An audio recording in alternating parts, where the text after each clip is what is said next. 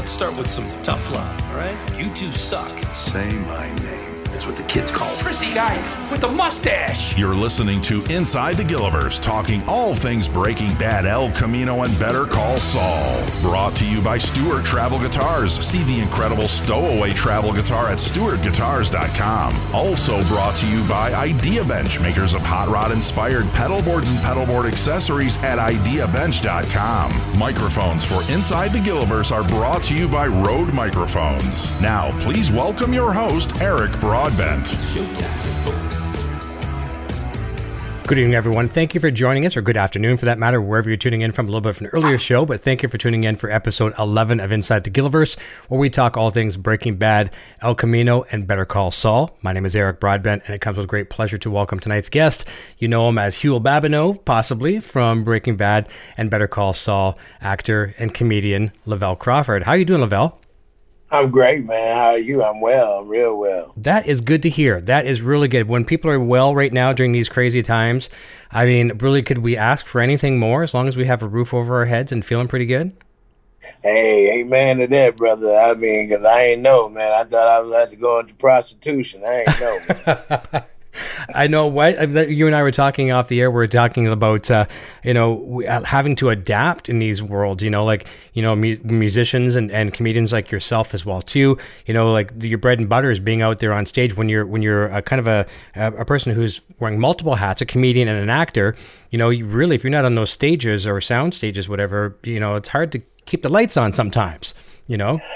yeah, I mean, it's it's hard if you don't have the work ethic. I think that I think that this hit everybody by surprise. I don't think nobody could have really been ready for this. I don't care who you are, man. But it was a blessing to have the residual text coming in, and and it was a blessing to be able to, you know, had stocked up money from shows before. You know, I thank God because I was, you know, trust me, I was like anybody else. Where, where are we going from here? You know, like how you know I got you know I got three kids and a wife, and we had just closed on our house. How convenient when when when, when the, the pandemic hit. So I'm like, man, I'm thinking I could double the payments, be done with this in a few years. I'm like, man, everything's going for well, and then you know, kaboom, man. Yeah. I went I went from I went from Hugh Babineau to Lavell Crawford, uh, legendary comedian, to just plain old Vale. I was I was up here looking like, man, let me get my grass cutting skills back, get back to my handyman stuff. I know how to put in a toilet. I ain't know what I was gonna have to do, man. Whatever it takes. Maybe that's you know, and it's smart that you know you've you had some you know residuals and all those things like that as well too. But maybe a bit of advice. This wasn't a question I had for you today, but maybe you could help some people that you know. Sometimes you know, and we're all guilty of this. Let's say you're a musician and you get this big signing bonus, right? You know, okay, I'm going to go out and buy my Ferrari, and I'm going to buy this, I'm going to buy that, and then we always see, hear that little cliche: "Save some for a rainy day." And all of a sudden, Right. pandemic this year, 2020, is a rainy day that we all needed a, ni- a nice nest egg. Any advice you could offer some people that get into show business um, and think, you know, like, I'm just going to go do this, I'm going to do this, it's going to be all gravy, it's going to be great. And then all of a sudden, something hits you out of left field and, and you don't know how to prepare for it? Well, you know, I've heard and I've learned from several other people. I mean, in the ent- entertainment field, I've always had to, you know, I had to, I had to scrape and scram- scramble all my life. You know, being in a single parent home, and you know, and my mother. Sometimes we had breakfast or dinner and stuff. So, my advice to anybody in this game that no, tomorrow's not promised. So, make sure you put away whatever you can and invest as soon as you possibly can. Don't worry about Ferraris and all that stuff. Get you some mainstay property. You know, don't just go down that rental hole and have you a place to stay, have you some furniture, have it pretty much paid for. You know, get you just a good car. You know, and but at that time, just stack, man. I tell you what, if I could tell anybody anything, I tell them to stack, stack that money, and you know as much as you can you know, and keep your bills as low as possible. And you know, I mean, even after you win an Oscar, stay humble, man, because you know, I don't care. I don't care what you think about all the glitz and glamour. You can lease a Ferrari for a couple of months Sure. and give it back. You know what I'm saying? Because it depreciates as soon as you drive it off the lot, especially you buy it, unless you get you one 1963. They're one of the rarest ones they ever made. But if you if you haven't got that, it's not an investment. So I, I tell people think think like your your grandfather did. Put them chips away and you know, because I mean, like for Breaking Bad and Better Call Saul, being a stand-up comedian, I, I I had no expectancy that I was gonna land opportunities like that. So you just don't know. You might be a road comic the rest of your life. You might be a, a, a play actor, maybe a bit part of extra. You might be a background musician for the rest of your life. You don't know. I mean, it depends on your drive, and your drive makes it. it it's nothing else because I never had nothing handed to me. So it was my drive. I mean, because like you know, short story about getting Breaking Bad. I was a touring comic. I just moved my wife and kids. We had been married like a year. I had my baby boy he wasn't even born yet. I moved my older kids, my stepchildren, up to Los Angeles. Got my daughter in school. Got everybody in there. Uh, just got off the road. Then did he did like nine shows. Exhausted. Can't got in at six thirty. My manager at the time told me, "Hey man, I got an audition. It's for a TV series. You heard of Breaking Bad?" I said, and I kind of heard of it at that time. It was before it exploded. This was I because I came in on the cusp of the freaked out fans and all that stuff. So I was like, I heard of. It. He said, "Well, they got an audition. They need you there at seven. I think it was like six forty-five. I got in at five forty-five. I had to drive across town, Los Angeles. If you ever been to Los Angeles, it, that's the worst time to drive. I know. And anytime, and I said, "Man, can I do it tomorrow?" No, they needed you today. And I and I went in for Lucius, the tow truck driver, which would have been a big part. Oh, But yeah, I wasn't coming in for Hugh. I wasn't coming in for, and it basically wasn't even Hugh. It was security guard. okay. That's what it was. It was it was just security guard. And they said, "You mind reading this one little line for security guard?" And I they, they said, "We want you to read for two parts." And I read for you know I had studied Lucius and everything. I'm thinking you know I had a few lines, but it, for Hugh I had one little line say, "We're closed," and the guy said, "Hey, uh, when can you start working?" I said, "What?" Because I always said to myself, "That's that's the whole my whole dream in the audition." I come in, and they tell me, "You uh, when when can you start?" Just like that, you know, just like like when Elvis Presley got picked up, he working at a gas station. Hey kid, hey, you want to be famous? You know, get in the car. You know, I'm just like. You know, I'm just, just waiting for that moment. That moment never came. That was like my three millionth audition. And for this guy to say, when can you start? I said, yesterday, you know. And next you know, I had a plane ticket. I'm on my way to Albuquerque to do this one line. But all out, you know, but I didn't even know how big this was. Next thing, I was getting called every week to be on a show where I had like maybe a bit line and everything because I became very iconic in this role. So it was, you know, I think you, but the thing about it, you don't know how long it's gonna last. So you just take your time and stack and and don't think you're gonna be, you know, yeah, I'm balling out of control because man, it it, it can come back to bite you so fast. I agree, and man, talk about fantastic advice. That was a question I had on the uh, on the agenda today was to talk about the audition and how you got that. But that's fantastic, and the way that you talked about putting some away, and my better half Sandra Lee here, she's all about that as well too. Save for a rainy day and you talk about renting a car, you know, leasing a car. It, uh, believe it or not, I was quite shocked, and I, I, I laughed, but I didn't mean to laugh when this came out on the show, just because I was so surprised. Michael Mando was on the show. Um, uh, he was our second guest um, when we kicked off Gilliverse, and we're talking about you know fame and stuff like that, and, and he mentioned he drives a Prius, and I, I kind of chuckled because I figured to be him driving like some kind of you know Jaguar, you know some kind of Lexus or BMW or who knows, right? I mean, you should never stereotype what a person's going to drive. Sure, But sure. I just I didn't picture a Prius. I, it wasn't that, and and you know how you know how smart that is, and you know how efficient that car is. You know, so I mean, he's he fills up his gas his car, and he probably could drive it for three months, practically on a tank of gas, You know, so, pretty much. Yeah. So it's it's smart. So it puts them away for rainy day. Nothing wrong with uh, you know, instead of buying a five million dollar house, buy a house that maybe you know your parents would have loved to have had it as uh, when you're a kid or something like that, and, and keep them locked away. But stacking it, I like that. It's really really good advice. We got a bunch of good questions coming in. I'm going to ask one right away from one of our super chats uh, uh, and one of our friends from Karina. And you and I talked about this off the air just a little bit. This is a good question and one of my favorite episodes in Better Call Saul. She says, uh, for question for Lavell, were you surprised to have almost a whole episode dedicated to saving Huell from going to prison in Better Call Saul season four, episode eight? Clearly, Saul has a sense of loyalty, it seems, to Huel, and maybe we'll even see him in Omaha with Gene if we're lucky. um, well, I I was surprised how big Huel got as a character, as a as a as a character in this this roller coaster of madness. I mean, from the, you know, from Heisenberg to to all, all the way up to Gustav, and you know, you had so many great characters.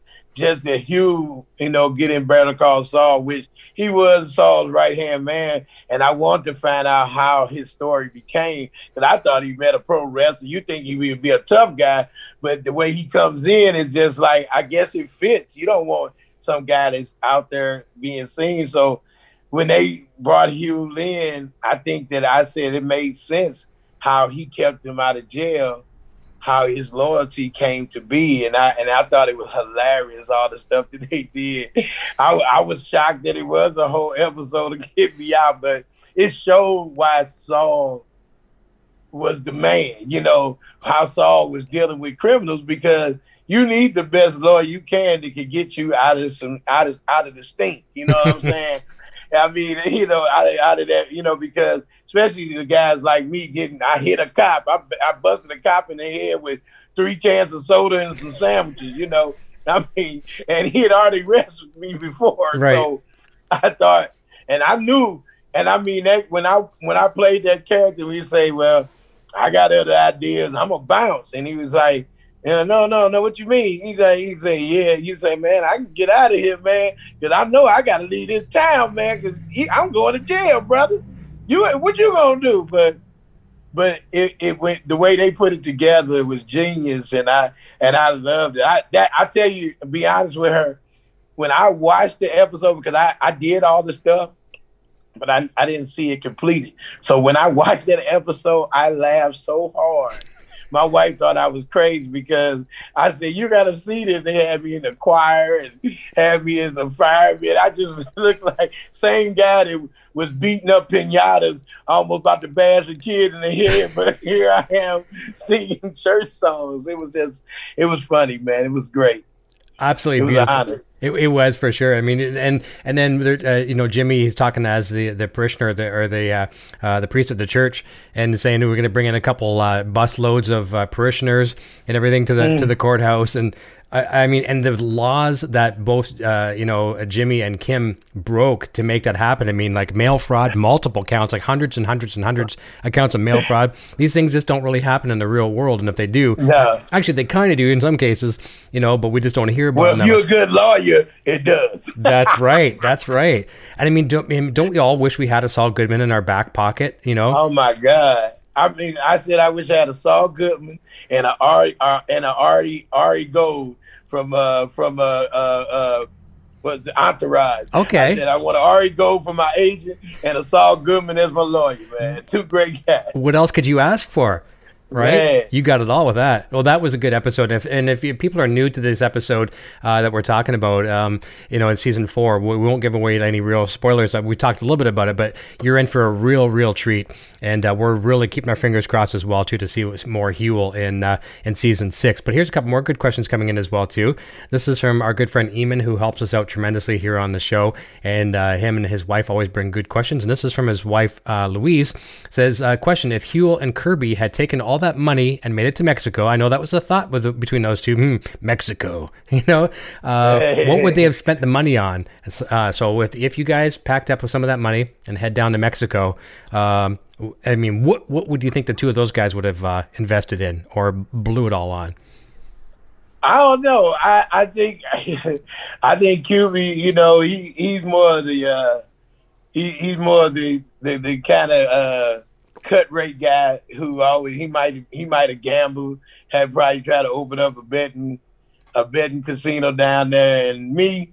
I probably would have did, you know, I probably would have had my own like, you know, restaurant. I think Hugh looked like he would have owned a nice, a nice like, you know, Cajun restaurant slash and had a family, the whole nine yards. I think he would have changed his whole life around, you know, a little bit. I can see Hugh finding finding some solace down there, you know, having a great, great cute, you know, Cajun restaurant down in Mexico. It would have been hilarious, you know.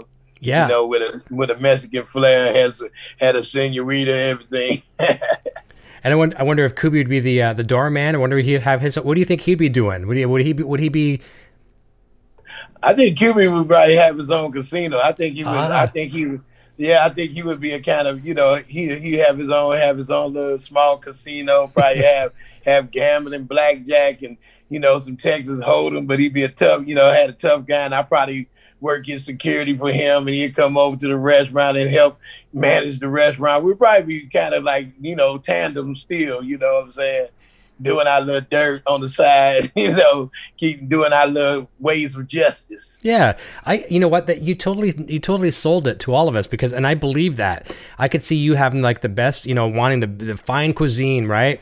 Bringing bringing that down there, and then of course uh, the casino. Because uh, I always found the Kuby a little bit more uh, shady. You know what I mean? Yeah, Wh- yeah. Whereas, I mean, people could say the same thing about Huell too, but depending on how you look at them. But I think you nailed it perfectly, and we'll see what fans in the chat say about that as well too. Casino and a fine restaurant. That's fantastic.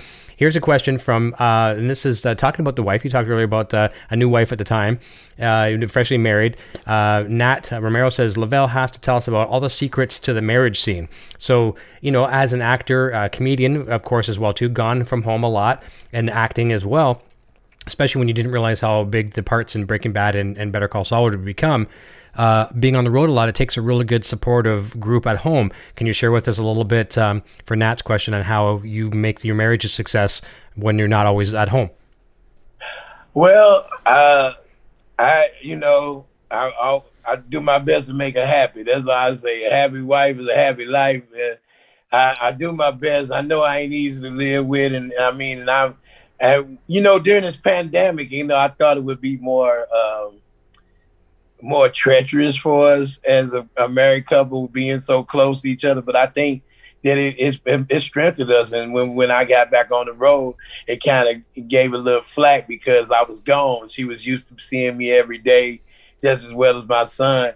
But I don't have a formula, man. I thank God above for blessing us to just, you know, I mean, she, she my, she my, my baby, you know, my soulmate, you know, she was there during the, you know, when I was uh, weighed about 500 pounds and, and I had diabetes real bad and I would have it so bad, it, you know, I would have swells on my back and she, she nursed me to help and I was out here earning the money. And I mean, we had our fights, we got battle scars of love, but she stayed with me and, and we met each other. We met each other after the show where I didn't think I had a great set and she came up and whispered in my ear, "Where am I staying at?" And I told her, but I ain't tell her what room because I thought she might have been crazy. but but she so co- found out my room. She didn't find my room number, but they put her put her through to my phone, and she claimed that she was my wife way back then before we ever got married. So, Oh, wow. and this was Valentine's Day. This we got, and we got married. We met on Valentine's Day, and we got married on Valentine's Day. You know, so I mean, she always be a special part of my life. I mean, I need somebody. She she you gotta have. I always say when you get married, you gotta have somebody who's your equal, not physically, but just mentally, and and and and being able to be strong and give you give you that push. You can't have someone. What are we gonna do, baby? She was like, get up, stop crying, stop. You know, you know, like I would tell her, get up. You you got to go for it. And I mean, and I think that's you need a you need someone who can be a coach as well, and you can coach them back, and y'all can go at it, and we can find we'll have our moments, and then we'll find our way back to common ground, which that's a strong marriage when you can. I mean, because ain't ain't no marriage. You ain't walking around here. Oh, we're in love. No, that don't happen. it, it, it. I mean, you're gonna have those times where, well, as long as it's peaceful in the house, everything she's happy and she's good, and and she can cook me some meal, um, some food and brought it in to me in my office. And we hug and kiss, and you know we we get cuddled up every once in a while. I think that's that's the greatest part of marriage. Just because I can't, I when I'm in these hotels, I I freak out because I don't like I, I like to at least feel her on I feel her back or put my arm around her waist. I, I hate being without her in the bedroom. You know, that's that's one place I just, you know, when you get married, you know, you get used to sleeping. When I was single, it was okay. But now when she gets out of bed, she gets up earlier than me, and it freaks. She go to bed earlier than me, and she gets up earlier than me, and I hate that because I feel the bed empty, Yeah. and I'm like, oh man, where'd she go? And it kind of messes up my sleep, and then I wind up waking up. So I think just you know, giving as much attention you can, you know, and just being there as much as much as I'm on the road and the attention I give to the road, I got to give it at home. You know, that's all I can say. I do my best. I'm not perfect though, trust me. none of us none of us are. I know the fans are loving this. This is actually a beautiful statement. Fantastic about valentine's day. My father is uh, he's passed away but also his birthday on valentine's day so a very special day too for that. I mean Wow. you, you really nailed it. You really really nailed it. It's never an easy thing. And i'm the exact same way. Um, i work from home so i'm home 24 7 pretty much. And the only time i ever go away is like uh, sometimes uh, because I told you off the air I'm into music and I go to the convention to, it's called NAMM. It's in uh, Anaheim, California, usually in January. And I'm gone for anywhere from two to four or five days. And, you know, a couple times I've gone for a better part of a week. And I hate it. Like I, I hate being away from her. You know, we'll connect, of course, like we all anyone does when they go away, like through FaceTime or or Skype or things like that. But it's just not the same, and you almost feel like part of you is missing. So I get that. I, I get that 100%, and I know a lot of us can relate to that. When you're single, it's a different story because you don't you haven't experienced that 24/7 partner. But once you've had it, it's so hard to to sever it for even a short duration. I mean, because once you get, you, just like you say, you miss it because once. I mean, I mean, you know, I see people that fight because they don't, they don't, they they become selfish. It's just a thing about I, I don't. I, I look around the house. If my wife gone too long, if she gone over thirty minutes, I'm calling like, "Where you at? you all right?" And I mean, we got to talk. You know, I mean, because I mean, sometimes you need a breather. I mean, like them four or five days you gone. After that third day, you like, man. I mean, I'm going like every weekend now. But I once I get off that plane, hey baby, I made it. What y'all doing at home? What y'all eat?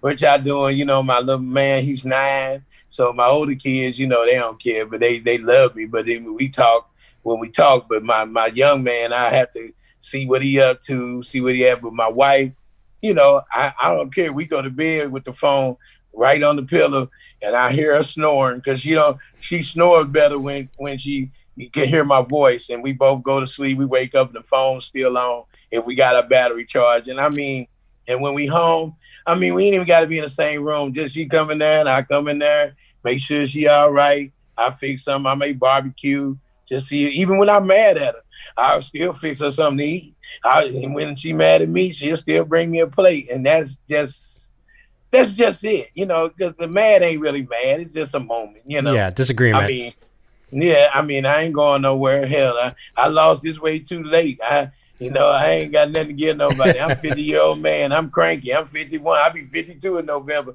I ain't got nothing for nobody no more. I'm I'm old crab, baby.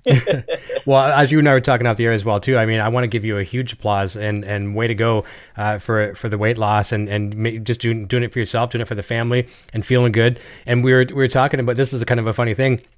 First of all, I mean, kudos on on the the, fa- the relationship you have with your family. That's beautiful. But we're talking about the scene, one of the scenes that I like that uh, that you did. You know, when the courtroom scene where where Huell bumps into Chuck McGill and plants the phone battery, and you know, and you were joking with me. You were saying how you know there's a lot of takes up and down those stairs, and you were saying how you know I'm kind of glad it kind of happened now, you know, as opposed to you know years ago when you had, you know had a bit more weight, whatever. So uh, it was at least a little bit more uh, enjoyable for you to get through the th- through the, those scenes. Oh yeah, well yeah, because you know everybody know me as the big big Hugh. You know, Yep. now I'm just you know I'm like I'm like the sleek more sleek more dangerous Hugh. you know, the bigger Hugh, he more of like the tank, and then the sleek Hugh is more you know like like the you know the the, the recon guy. You know, and and the thing about it is like a funny story about about the big Hugh. I don't know if you remember the scene where uh, Aaron Paul he uh he freaks he he he uh he he runs in the door, locks the door behind him, when he finds out that uh you know The ricin. Saul had poisoned him with the rice. It's Yep. a little boy with the rice. So he in the room and then he's locked in there. He's whooping Saul's butt.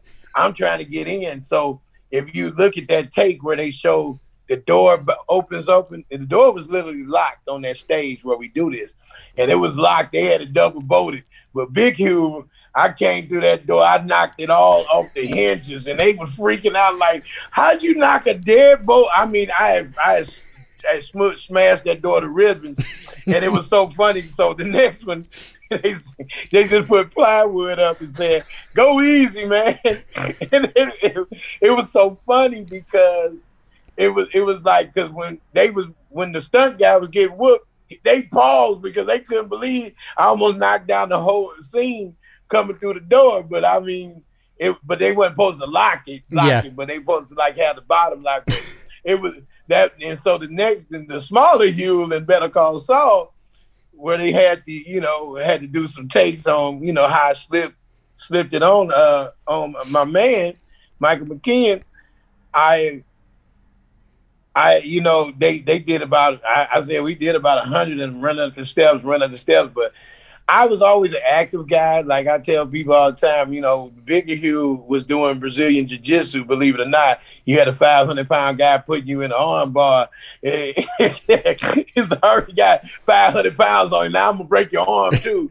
So, and I move, I move pretty good. You know, now I move a lot quicker, but you know, I, I was active, but you still carrying that weight around, you're gonna breathe a lot harder. But but the smaller Hugh, I was running, I was doing stairs all day. So it was just it was just like getting my stairs in, you know, with a Fitbit. So Yeah. it was cool. It was better for me. I didn't heavy breathe none, you know. I was just like, okay.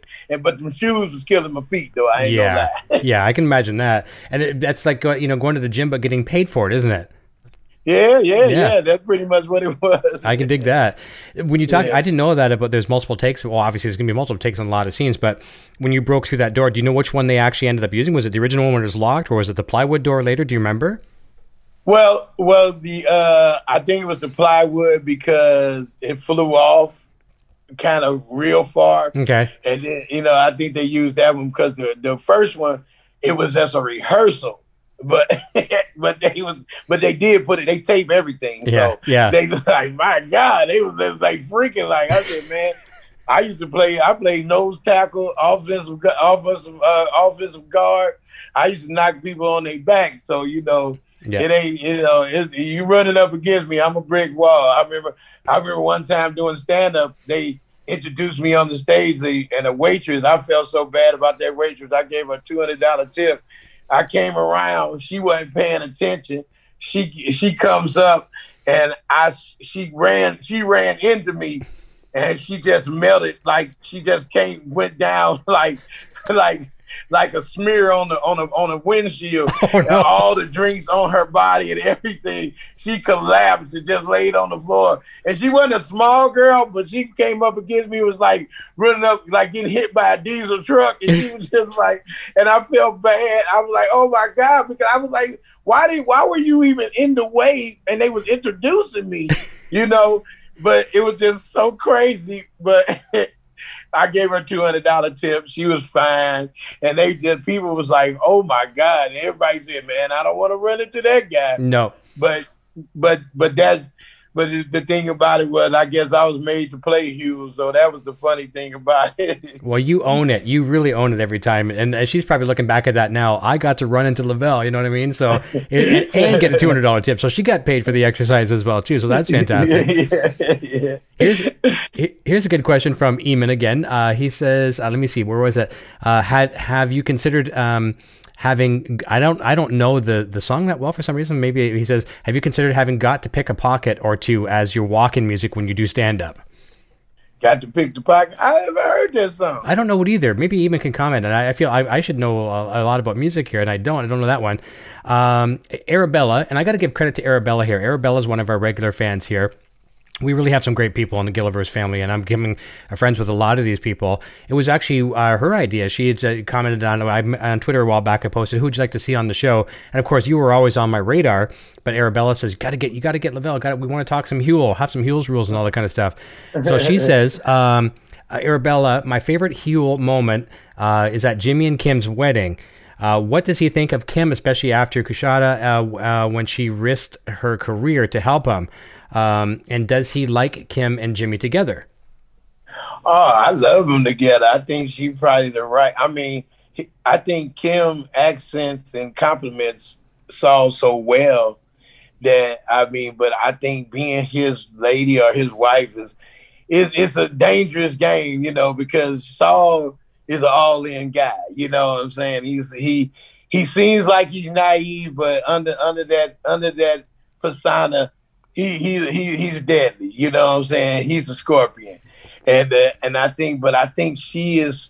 I think that he would. I think drain her, drain her, but I think he needs her because she energizes him. I think she, I think she's great for him. I think she, she's perfect because I mean, she, where he wants to go so dirty, she's almost like I think I look at them like me and my wife. Yes, because he, you know, because like me and my wife is is like I'm a comedian and I, I'm a I'm a straight up guy. I'm I'm not afraid of nobody. I mean, I'm a force to be reckoned with. If you my you mess with my family, it's the worst thing you ever could do. And the thing about it is, my wife be like, "Babe, don't you know you ain't got to do?" Because she, I see a car parked out, and and somebody sitting in the car and it's dark. I'm the only one. I will walk outside to the car and they be driving off. My wife freaking out like he could have had a gun. I said, well, he showed him pull it out. But as the thing about it is, you, my family's here. That's just like a, a pit bull. If you if it's his yard, he's gonna make sure everybody's safe in that house. I'm not gonna go to bed like go check it, baby. I mean, that's my job. If nothing else, get everybody out of the house when there's a fire. And I think that, but like like Saul, he's he's a he's a lay it on the line kind of guy. He's a guy that he he can be as dirty dirty as the dirtiest guy. He can be as ratty as the rattiest guy, and he can be a saint too but she has to give him that barometer. She has to give him that, no, let's do it like this. We can still do something bad, but let's do it bad where we don't get caught or mm-hmm. we don't do obvious bad. We don't go up and punch the guy in the face. But once he comes around the corner in this dark alley, we throw a bag over his head, throw him in the dumpster, and then we, we scare the crap out of him and then punch him in the face, you know? So I think that she gives him some creativity to his his uh, his dirt. I, that, no, that makes a lot of sense. And and as soon as you started talking to, I started thinking about G, uh, Jimmy and Kim, Jimmy, Jimmy and Kim, like you and your wife. You knew you talked about how one picks the other one up, and one's not just like you know like laying there in a ball on the floor, while the other one's calling all the shots. You know, they're right. you know that's uh, one's a coach, like you talked about as well too, but uh, and the other time the other one's coaching as well. So very very mm-hmm. well said. A question um, from Mrs. Ignacio Varga. You've already answered it, but she had asked about getting the role in Breaking Bad, so that's really really cool. We had no idea it was as simple as that. Like the million dollar audition. That's fantastic. And when can you start? That's great. Uh, let me see here. Continue on here. Uh, Mary Ann is Huell still waiting for Hank to be back, back in the safe house, right? That that's kind of an ongoing thing. And didn't didn't uh, uh, what was it? Uh, Funny or Die do like a, a, kind of a skit with you, like the rule, rules or something like that. Yeah, Huell's rule. That was funny. Where we had a whole family and everything. That was funny. That was a great. It was that was a lot of fun to do that. Yeah, that was a lot of fun. Everybody, the whole cast was great. It was so funny. But you know, the strange thing about it, I don't know if you've seen the El Camino. I'm sure you oh, had yeah. to. Uh, where they did the uh, Samsung uh, commercials where Huell was stuck in there. They was doing the the countdown they did a whole countdown of Huell in the in the in the safe house. That I didn't see. That, you never see that? No. Oh man. And they they Samsung did it. It's a it was a, it's on the Samsung channels like Samsung 100 or something. They did it. They did it where I and I got paid for it. It was a lot of fun. It was so funny because they did like Huell trying to figure out things to do. I was playing uh waste paper, waste paper basketball. I was laying on the couch. I was eating TV dinners, waiting for them to come and get me in the movie. But you know, they never even. I wasn't even in the movie, so it was uh, it was so funny. And and uh, since you asked about that, I thought that was. You know, I, I wonder how many people saw that because I mean, we filmed it. It was a great time, and it was just me in the safe house, the original safe house, doing uh, doing doing occupying my time, and then, and then finally it shows me at the end like, man, hell with this, man. Ain't nobody coming to get me, and I sneak out and I take my bag and I dip out. So Yeah, so you- it's pretty good. You get you got to wonder how long would a person sit there, right? And I mean, like you couldn't even use your phone because you know Ha- Hank had told you basically you better pull that battery out of there because you know Walt's gonna track you down. It's like I was like, okay, well maybe I can go, and you don't know. You stick your head out one time, just at one time, and pop, you're taking out. That's funny. I'll have to look that up for sure. Um, let me see here. Is that so? Um, that was from Marianne. Sorry. So, and Mrs. Wexler, what was your favorite moment acting? Uh, as you are in uh, in Breaking Bad, what was your favorite moment? Okay, so I guess favorite moment in Breaking Bad and a favorite moment in uh, Better Call Saul. Uh, my favorite moments in Breaking Bad, I I think you know I always loved the Ted Beneke scene. You know where where we were scaring scared the favorite line I say reasonably, and we was at the door. You know, uh, I thought that was I thought that was real uh, real cool because seeing him run this guy because it was al- always like that. You know, people don't get to see that because they have a stunt guy and he takes off running and he slips and falls on the rug and he bangs his head into the side of the thing. We think he dead. You know, I thought I just love seeing this stunt guy go and do that. He did that like 30 times. I mean, literally falling. And, you know, I mean, this guy could have died at any moment, but he did it like almost 30 times. And I thought that was pretty fun. Uh, and I think the other scene in Better Call Saul to me was uh, with me and uh, me and uh, Pinkman when he was trying to get in the door and I placed the rising on him. You know how I was I was frisking him, and when I was frisking him, I laid the rising on him, and uh, but they was making bets in the cast and crew that Aaron Paul wasn't gonna ever be able to get past me, you know. And I said, "Well, no way, little Aaron Paul could get past me. I, I I've had three hundred pound linemen try to get past me, and it was a no hold bar. So he was trying his best. and It was so funny. I picked him. I literally picked him up in the air like three times, and I thought that was fun. But in Better Call Saul, I of course I I love the pinata. The pinata stuff was so fun. I mean, because you know we knocked over like we they had like 200 pinatas. I think we did about 140 of them. Candy everywhere. Everywhere, yeah. I mean, and we crunching can. I mean, they clean it up and we knock out more. I thought that was. I ain't never busted a pinata in my life. so Never. as a kid. No, I, I always wanted to as a kid, but never got to do it. So it was just, it was the greatest. And and I and I think in, in the other scene, of course, when I hit the cop in the head with the with the sandwiches, because people don't know. They really had to. They had real like soda cans in there, and this guy was an actor, but he was also a stunt guy. And I mean, his whole side of his face was plum beat red after a few because I was hitting him. Yeah, I- he said, "Go for it." And I mean, you know, I'm coming with velocity, man. Yeah. And they had to take. We did like. We did like 400 takes of me bashing this guy, and it wasn't no stunt guy.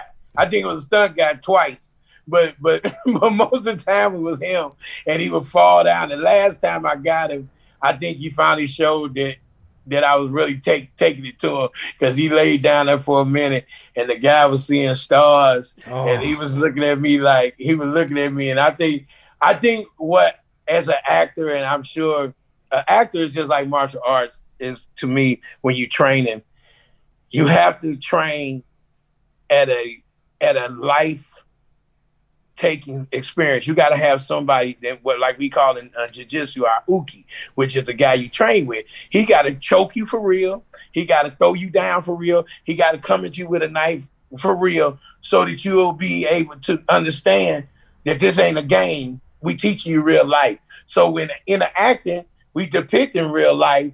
So I want to pull the realness out of him. So when I hit him with that bag of sandwiches, he jumped up and ready to put them handcuffs on me. He ready to arrest me. I'm going to jail. You know what I'm saying? Eh, he don't care if he ain't a cop or not. he gonna make me go to jail. So I think pulling that out of somebody. I mean, I think any great actor. I mean, you you want to pull the best out of. I don't even consider myself a great actor. I just know that that I get the best results from myself by by going there, going Yeah. to that level. Yep, being know? right in that moment. Here's something that was shared with us uh, a couple weeks back. We had Max, we had Crazy Eight on the show, and you know that Okay. that's one of those iconic scenes. You know, uh, one of Walt's first kills. You know, Max is down in the basement with a bike lock around his uh, neck to the pole, and I'm not sure if you know this. Maybe you do. But uh, I didn't until that night. He actually sat. He asked the, the writers and producers and, and every, the cast and crew if he could sit there for the day. So when they, they weren't filming, he would sit there with his back up against that pole, and he stayed there for like nine hours. and I didn't know that. Yeah, and he, but, you know, he was broken, physically tired, back sore, muscles are sore. You know, just you know, t- tired, tired, tired. But it totally made that scene more believable. So when you say going there, it's whatever you whatever you do to get that to get to that scene and to make that scene believable. And, and that's the difference between you know a pro and and someone just getting into the business. So fantastic. Um, here's a good question from Erie Afro says, Hi, Lavell. What was your first day like when you and Bill Burr, we talked about the two of you earlier, two comedians getting to support these great characters on screen? So, two iconic comedians. Um, what, what, was it like? you guys having some tomfoolery on the show uh, off camera? what was what was the camaraderie like between you right on the first time getting on uh, on the set together? You know, the strange enough about Bill, you know, I always say this, you know, I ain't never been ashamed of it. He's one of my favorite comics. And the thing about Bill, he opened up for me. He used to open up for me, open up in a couple of colleges for me when we did some like urban colleges and stuff. And I was always been a fan of his, you know, and we knew each other like back when we were, you know, you know, just making ends meet. Mm-hmm. And uh and being on the set, we we laughed and joked and talked crap and everything you know, and the strange thing about it is, is, is like people don't even know this. I don't know if they know it. It's like you had Bob Odenkirk who did stand up. You had me, Bill, and Bryan Cranston said he did it for eight months. And then, you know, then Gomi, Gomi, yeah, uh, Stephen Cumanzata, he also was a stand-up. Yeah. And the thing, and, and the funny, then you know, and then I seen Roy Woods Jr. He did an episode where he was there. So they have a lot of comedians jump into these this, this dramatic role that um that was that that's funny. And but like being up there with Bill, I, I respected Bill as a comic because people don't realize, you know, comics, you know we we we are dark forces, but we're we're we're uh, we're the main thing about us is is that we're always acting. So I think watching him and his character going to Kuby, I mean, he was incredible. I mean, just going into it and we and we meshed because we look like, you know, like guys that work work on the night shift at, yeah. at some you know at some plant. That's what we really look like, like regular Joes, you know, working it. And we we did a pilot. We all did. I auditioned for his pilot, and I think that I thought that we had too much chemistry. And I think that that's why they didn't give it to us. Okay. You know, they didn't give me the role, and it didn't go. I said, y'all should have did, should have had us as the as buddies because not only would it have made it to TV, they would have been like Kuby, Hugh, wow, you know, that's a whole fan base y'all lost trying to be too particular. And I and I and they told me I didn't look like the sister. I said, find the sister that I look like. I mean, it would have been funny. I mean, I'm not beautiful. My sister don't look like me. If they look like me, they'd be ugly as hell, you know. I ain't I ain't ugly, but as a woman, I wouldn't be that beautiful. But yeah.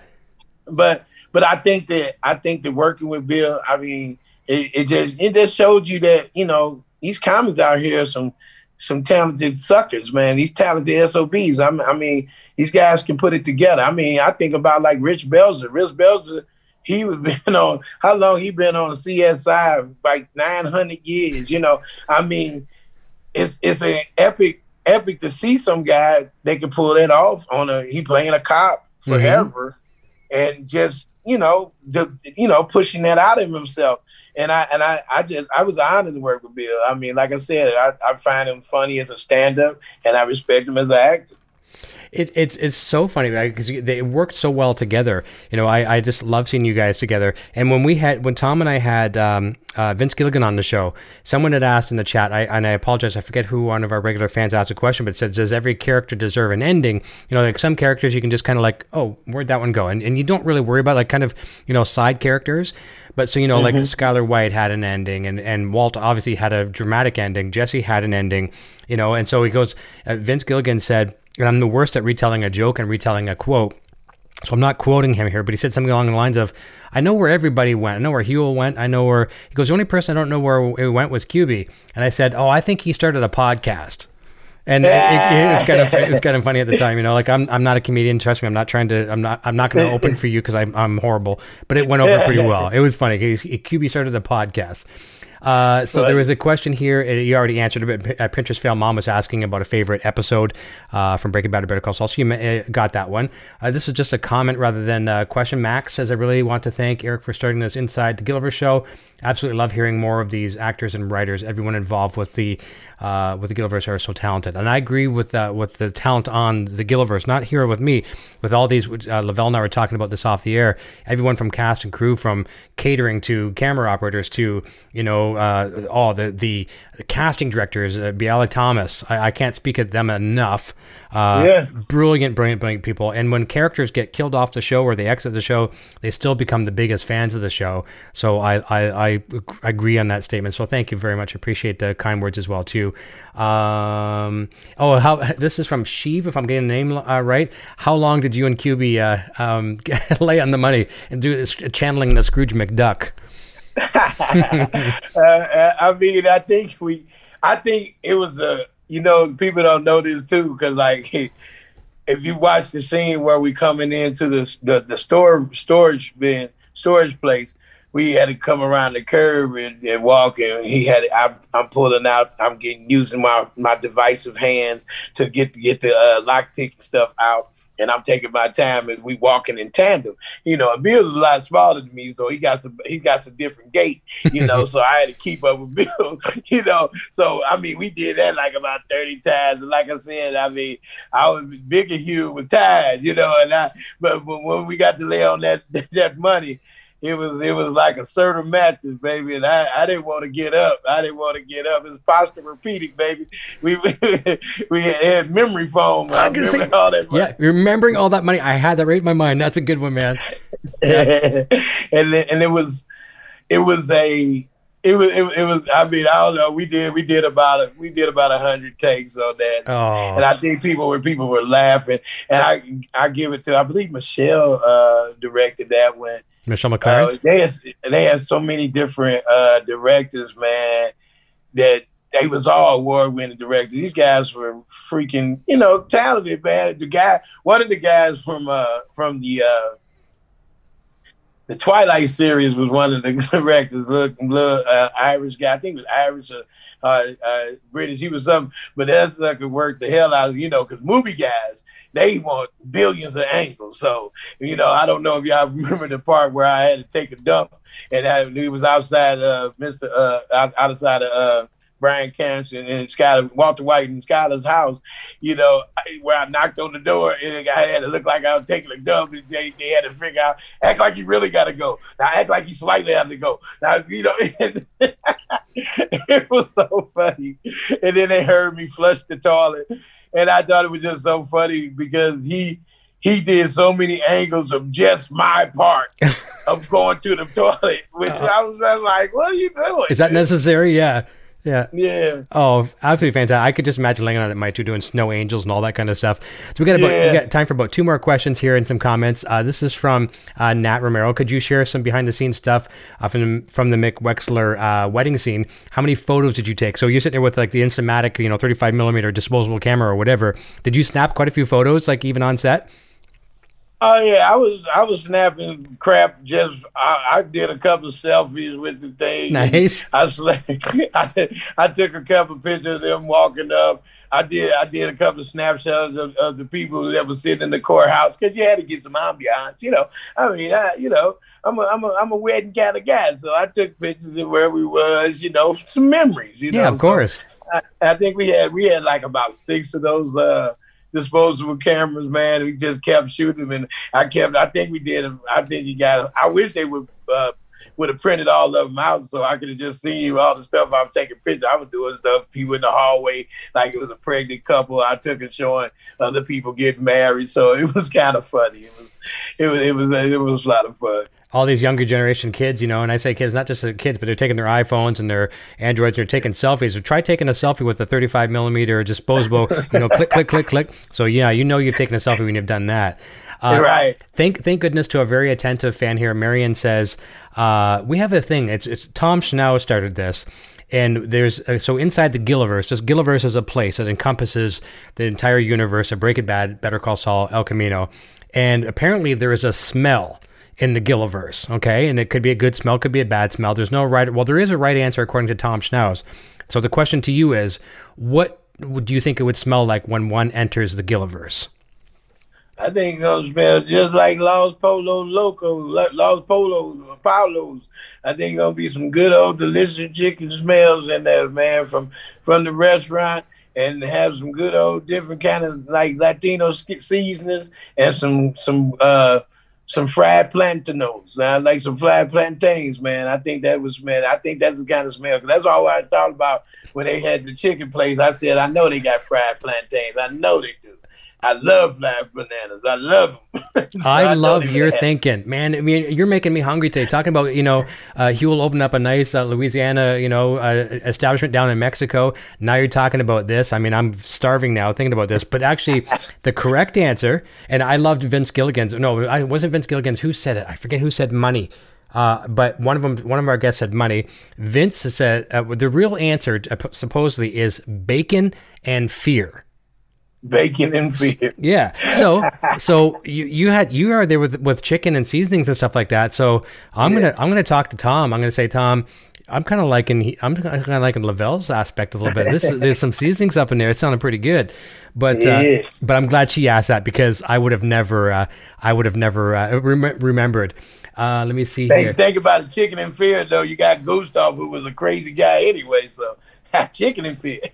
I know, right? I know that's right. And I'm kind of supporting the Los Pollos right now myself. This will be the last thing. This is a question. Just if you could do this. This is from Lori. Um, or no, two questions. Have you? Have, have, this is from Lori saying, "Could you have you seen Breaking Bad from start to finish?" Uh, yes, I have. Awesome. I watched it from the beginning to the end twice. Nice, nice. Yeah, yeah. and that's one of those shows. I mean, all both the shows. Um, and you can even put El Camino in there as well too. You can binge watch those again and again and again. I think I've watched the two series um, about five times through. Maybe El Camino, maybe twice, maybe three times. But you you pick up on different things every time, and then people that you love, you hate the next time around. People you hated before you love. It's so it just it's that's what's good storytelling. And this is where was the last one here? Teresa says would you please say Mexico? All I'm saying. I'm going to put it on the big screen, so I'm sure they're going to want to capture this. Mexico. All I'm saying. All I'm saying. That is priceless. That's going to make a nice little meme for sure. Well, listen, we're. I told you this was going to go by fast, and I do apologize uh, to, uh, everyone that we didn't get it to all their their uh, their questions, but just a few thank yous here as well. First of all, thank you, Lavell, for giving us uh, 60 minutes of your time today. And for those that don't know, uh, we talked about this at the beginning of the hour. You know, the reason why we couldn't have Lavell on a Friday night because he's a working man and he's he's gigging, and uh, you know, good to good to see you out there again, uh, slowly getting back out in the in the, the you know the live entertainment world. Um, we want to thank a bunch of people here too. So I made some notes because I know I'll forget that. All of our YouTube subscribers, we're just about probably by later tonight. We're probably going to hit the 17,000 subscriber mark. Thank you so very very much. Uh, our super chatters, our Patreon donators, our our PayPal donators as well. Two Patreon members and people that purchase our merch from our store. The links are in the description down below. And a big extended thank you to our moderators who keep this chat working so well. I'm the worst. I'm like Ron Burgundy. You know, if uh, these things, if I'll read whatever's in front of me, and if, if the wife doesn't send me the, the proper questions, or you know, right. I'll say like I'll, I'll, say some horrible things. So I want to thank God for her. Uh, next week uh, we have uh, a great guest as well too coming on the show. We've got Steven Bauer. Uh, Don Eladio from Breaking Bad and Better Call Saul, and so many other projects. But one of my favorite movies of all time, Scarface. Are you a fan of Scarface? Oh, of course. Yeah, I mean, Walter White kind of was uh, in modern day, right? Pretty much. Scarface. Uh, we have a contest going on over on our uh, Instagram page, instagram.com slash inside the Gilliverse. We're giving away from Royal Bobbles and bobbleheads.com a Hector Salamanca uh, bobblehead with the actual working bell, which is pretty darn cool. Oh. Yeah, yeah, all that kind of cool stuff. And uh, podcast fans, we're going to have, I, I, I'm a little bit late, didn't get last night's show done, but we'll have tonight's show with Lavell and last night's show with Michael McKean up wherever you get your podcast, probably by tomorrow. And Lavell, I'm going to um, you know have an open invitation if you ever like to come back again. I'm going to be doing this show. Tom's going to come back eventually after the um, the show's written and out there and they're done and whatever. But I'm going to keep this going well through season six of uh, Better Call Saul and beyond. So if you ever like to come back, I know the fans would love to have you, as would I. Oh, sure, sure. Hopefully, I get to talk about season six. oh, I know. I, I, I have a, I have a very strong feeling uh, that we will be talking some Huell in season six, and I, I hope that for you. And I mean, not just for obviously for a paycheck, but also because I know you're invested as a fan too. oh know? yeah, oh yeah. yeah. That, that's more more of the you know because I don't I like you said you be wanting to know what happens to people so you know that's that's where I'm at I just want to be at the end because I mean I was his right hand man so I want to be there at least at least you know get them back for snitching me. That's brilliant. Well, listen, I'm to say goodbye to you off the air. Everyone, uh, have a, a, safe weekend out there. Thank you for joining us for the special time on Inside the Gilliverse. We look forward to seeing you next Friday, 9 p.m. Eastern, 6 p.m. Pacific, right here. And until then, cheers.